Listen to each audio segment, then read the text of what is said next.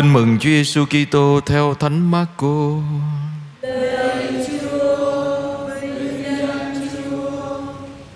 Khi ấy Chúa Giêsu lại gọi dân chúng mà bảo rằng: Hết thảy hãy nghe và hiểu rõ lời ta.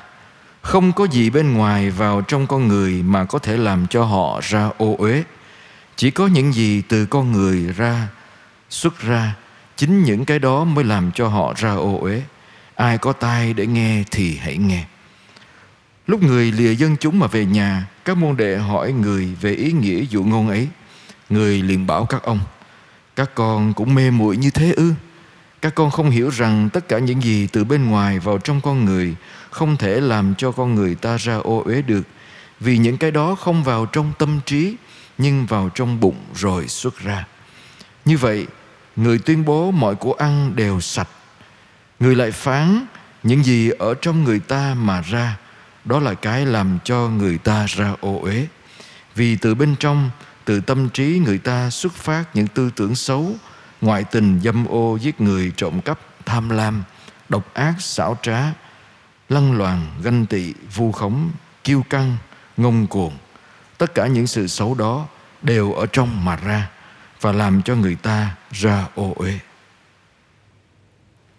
Đó là lời chúa. Chúa Kitô, Chúa.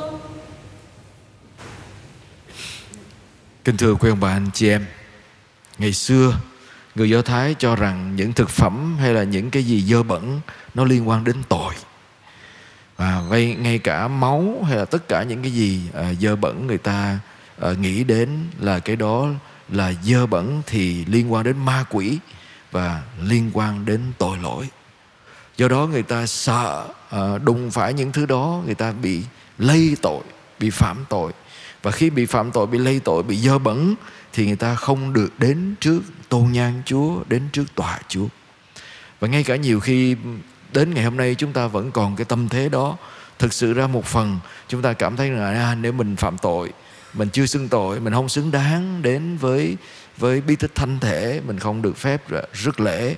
Ờ, một phần ờ, đúng, nhưng một phần cũng cho thấy rằng mình mình ờ, mình phải hiểu được rằng lúc này nếu những cái tội nhẹ, những cái tội mà mình mình chưa kịp xưng nhưng mà mình quyết tâm sẽ từ bỏ, mình sẽ xưng tội đó, mình vẫn được rước Chúa như thường, anh chị em. Do đó mình mình đến với Chúa, mình rước Chúa là để chi? Để Chúa chữa lành mình để mình thêm sức mạnh của Chúa, tình thương của Chúa qua bí tích thánh thể để mình có thể chống chọi lại cái cơn cám dỗ của tội lỗi. Vậy thì tại sao Chúa nói với chúng ta là chỉ có cái gì từ trong con người mà ra mới là ô uế? Nghĩa là Chúa muốn ám chỉ không phải những yếu tố bên ngoài nhưng mà là cái suy nghĩ bên trong lòng mình. Mình muốn cái gì và tại sao mình muốn cái điều mình muốn. Và cái suy nghĩ bên trong tâm hồn mình chỉ có chúng ta mới nhận diện được thôi, không ai thấy được. Bây giờ tôi tôi có thể lấy một cái ví dụ gần giống như vậy để anh chị em có thể hiểu. Tôi uh, làm việc với trẻ em nhiều á vì mình nuôi các em trong mái ấm đó tôi thấy có sự khác biệt của những đứa trẻ mà có cha mẹ và đứa trẻ không có cha mẹ. Đứa trẻ có cha mẹ đó anh chị em. Ví dụ như anh chị em tới thăm những đứa mà nó có mẹ đó à, nó khoảng 8 tháng 9 tháng tuổi mình nói mình giơ tay bồng nó nó có cho mình bồng không không nó biết là người lạ mình cho nó kẹo nó lấy không không lấy luôn nó không lấy, nó không cần mình bồng, mà nó chỉ bám với với cái gấu quần của mẹ nó hay nó bám với mẹ nó. À. và nhiều khi nhiều người thấy, ô, sao đứa trẻ này nó khó chịu, nó không dễ cho mình bồng. Nhưng mà ngược lại, những đứa trẻ không có cha mẹ, anh chị em, mình giơ tay bồng là nó giơ tay lên liền. Mình cho gì nó lấy liền. Vậy tại sao nó khác biệt? Nó khác ở chỗ là gì? Đứa trẻ mà lớn lên trong vòng tay của mẹ đó, tự khắc nó hiểu được rằng nó đã có đủ tình thương và tự thác nó biết được rằng nó được thương từ bên trong. Mà khi nó được thương từ bên trong rồi, nó không cần cái gì bên ngoài để để cảm nghiệm được nó được thương. Nó có đủ, nó có đủ tình thương của người mẹ.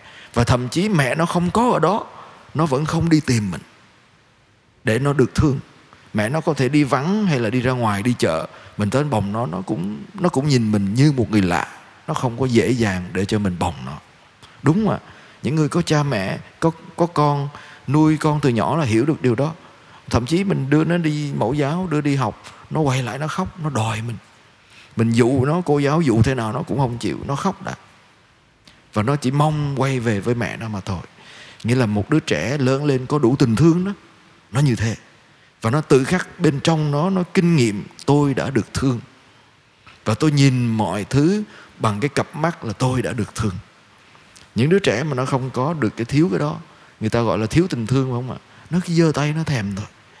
Nhưng mà anh chị em để ý, tôi cũng thấy như thế, những đứa trẻ đó, nhiều em sau này lớn lên đó anh chị em, rất cần những yếu tố bên ngoài để cảm thấy mình được thương và rất sợ những yếu tố bên ngoài cho thấy mình không được thương. Ví dụ như rất dễ tổn thương bởi lời nói phê bình, bởi cái ánh mắt của người khác. Chỉ cần người ta liếc mình mình đã tổn thương. Chỉ cần người ta nói mình một cái gì đó, mình đã tổn thương rồi. Nghĩa là mình là ai phụ thuộc vào cách người khác nói về mình. Tôi là ai phụ thuộc vào cách người khác nói tốt hay nói xấu về tôi? Đó là những người mà nghĩ rằng những gì bên ngoài vào mình sẽ làm cho mình tốt hoặc mình xấu. Và anh chị em thấy cái khuynh hướng đó ngày hôm nay rất nhiều trong người trẻ và người lớn cũng vậy anh chị em. Ờ, tôi sẽ phải có chiếc xe đẹp mọi người mới nể tôi. Tôi phải có nhiều xe mọi người mới nể tôi. Tôi phải có chiếc giỏ thì đắt tiền mọi người mới mới kính trọng tôi. À, tôi phải đeo chiếc nhẫn thì đắt tiền mọi người mới kính trọng tôi. Vậy thì cái sự kính trọng và cái sự yêu mến của người khác dành cho tôi phụ thuộc vào cái gì? Vào những gì tôi có. Và tôi bình an hay hạnh phúc hay không dựa vào những gì người khác nói với tôi, nói về tôi. Và nếu mà mình như thế thì sao anh chị em? Mình giống như là một chiếc lá như cây sậy đó. Hôm nay thế này, mai thế kia, phụ thuộc vào người khác nói về mình. Nhưng mà một người mà kinh nghiệm yêu thương từ bên trong đó anh chị em, tôi có hay không? Không quan trọng. Người khác nói tốt với tôi hay không không quan trọng. Tôi biết tôi tốt là được rồi. Người ta có thương tôi tốt, người ta không thương tôi tôi có thể buồn một chút vì người ta không thương tôi nhưng nó không thay đổi. Nó không làm cho tôi phải gục ngã đau khổ vì tôi biết là tôi đã được yêu thương. Bên trong tâm hồn tôi tôi hiểu được tôi là ai. Và cái hiểu đó phụ thuộc vào cách mình gắn kết với ai. Và khi mình nhỏ lớn lên mình đã gắn kết được với Chúa là đấng yêu thương mình chết cho mình à, và đón nhận mình vô điều kiện thì mình có cần chạy đi tìm cái yếu tố bên ngoài không anh chị mình sẽ không tìm. Nhiều khi mình mượn Chúa để mình được thương chứ không phải là mình đã được thương từ Chúa. Ờ, nhiều khi mình đến với Chúa là vì mình muốn mượn Chúa để để Chúa làm cái gì đó cho mình được yêu thương. Nên cuối cùng mình cũng bị phụ thuộc vào yếu tố bên ngoài. Người phái đi người biệt phái ngày xưa đó anh chị em, họ sống như thế tôi bên ngoài phải được hoàn hảo. Tôi bên ngoài phải sạch, phải đẹp. Thì mọi người mới thấy được tôi thánh thiện. Mọi người mới thương tôi và tôi mới xứng đáng trước tòa chúa. Chúa không cần cái đó. Nếu mà tôi bên ngoài như thế mà trong lòng tôi đầy cái sự cay đắng, đầy sự so sánh đố kỵ và lên án nhưng chúa đâu có cần những người đó. Chúa đâu có bao giờ mời gọi những người đó, anh chị em những người mà Chúa lên án nhiều nhất là những người sống không có thật giữa bên ngoài và bên trong. Nhưng mà Chúa cần chúng ta nơi con người thật của chúng ta là ai và nhìn nhận chính mình là trước mặt Chúa.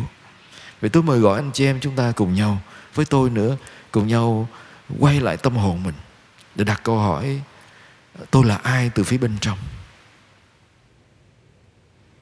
tôi là ai trong sâu thẳm tâm hồn mình và tôi diễn tả con người đó của tôi với tha nhân như thế nào? Câu hỏi thứ hai tại sao tôi lại dễ bị tổn thương vì lời nói của người khác? Người ta nói sự thật về tôi hay thì sao? Mà ta, ta nói không đúng sự thật về tôi thì sao? À? mà nếu như mà tôi phụ thuộc vào tất cả những gì bên ngoài nói về tôi thì tôi còn là chính tôi không? Hay là tôi chỉ là con rối hay là nô lệ của lời nói của người khác? Làm sao để tôi được tự do? Và đó là điều mà chúa muốn nơi chúng ta. Chúa muốn giải thoát chúng ta và cho chúng ta được tự do là con cái chúa và đón nhận tình thương của chúa vô điều kiện. Amen.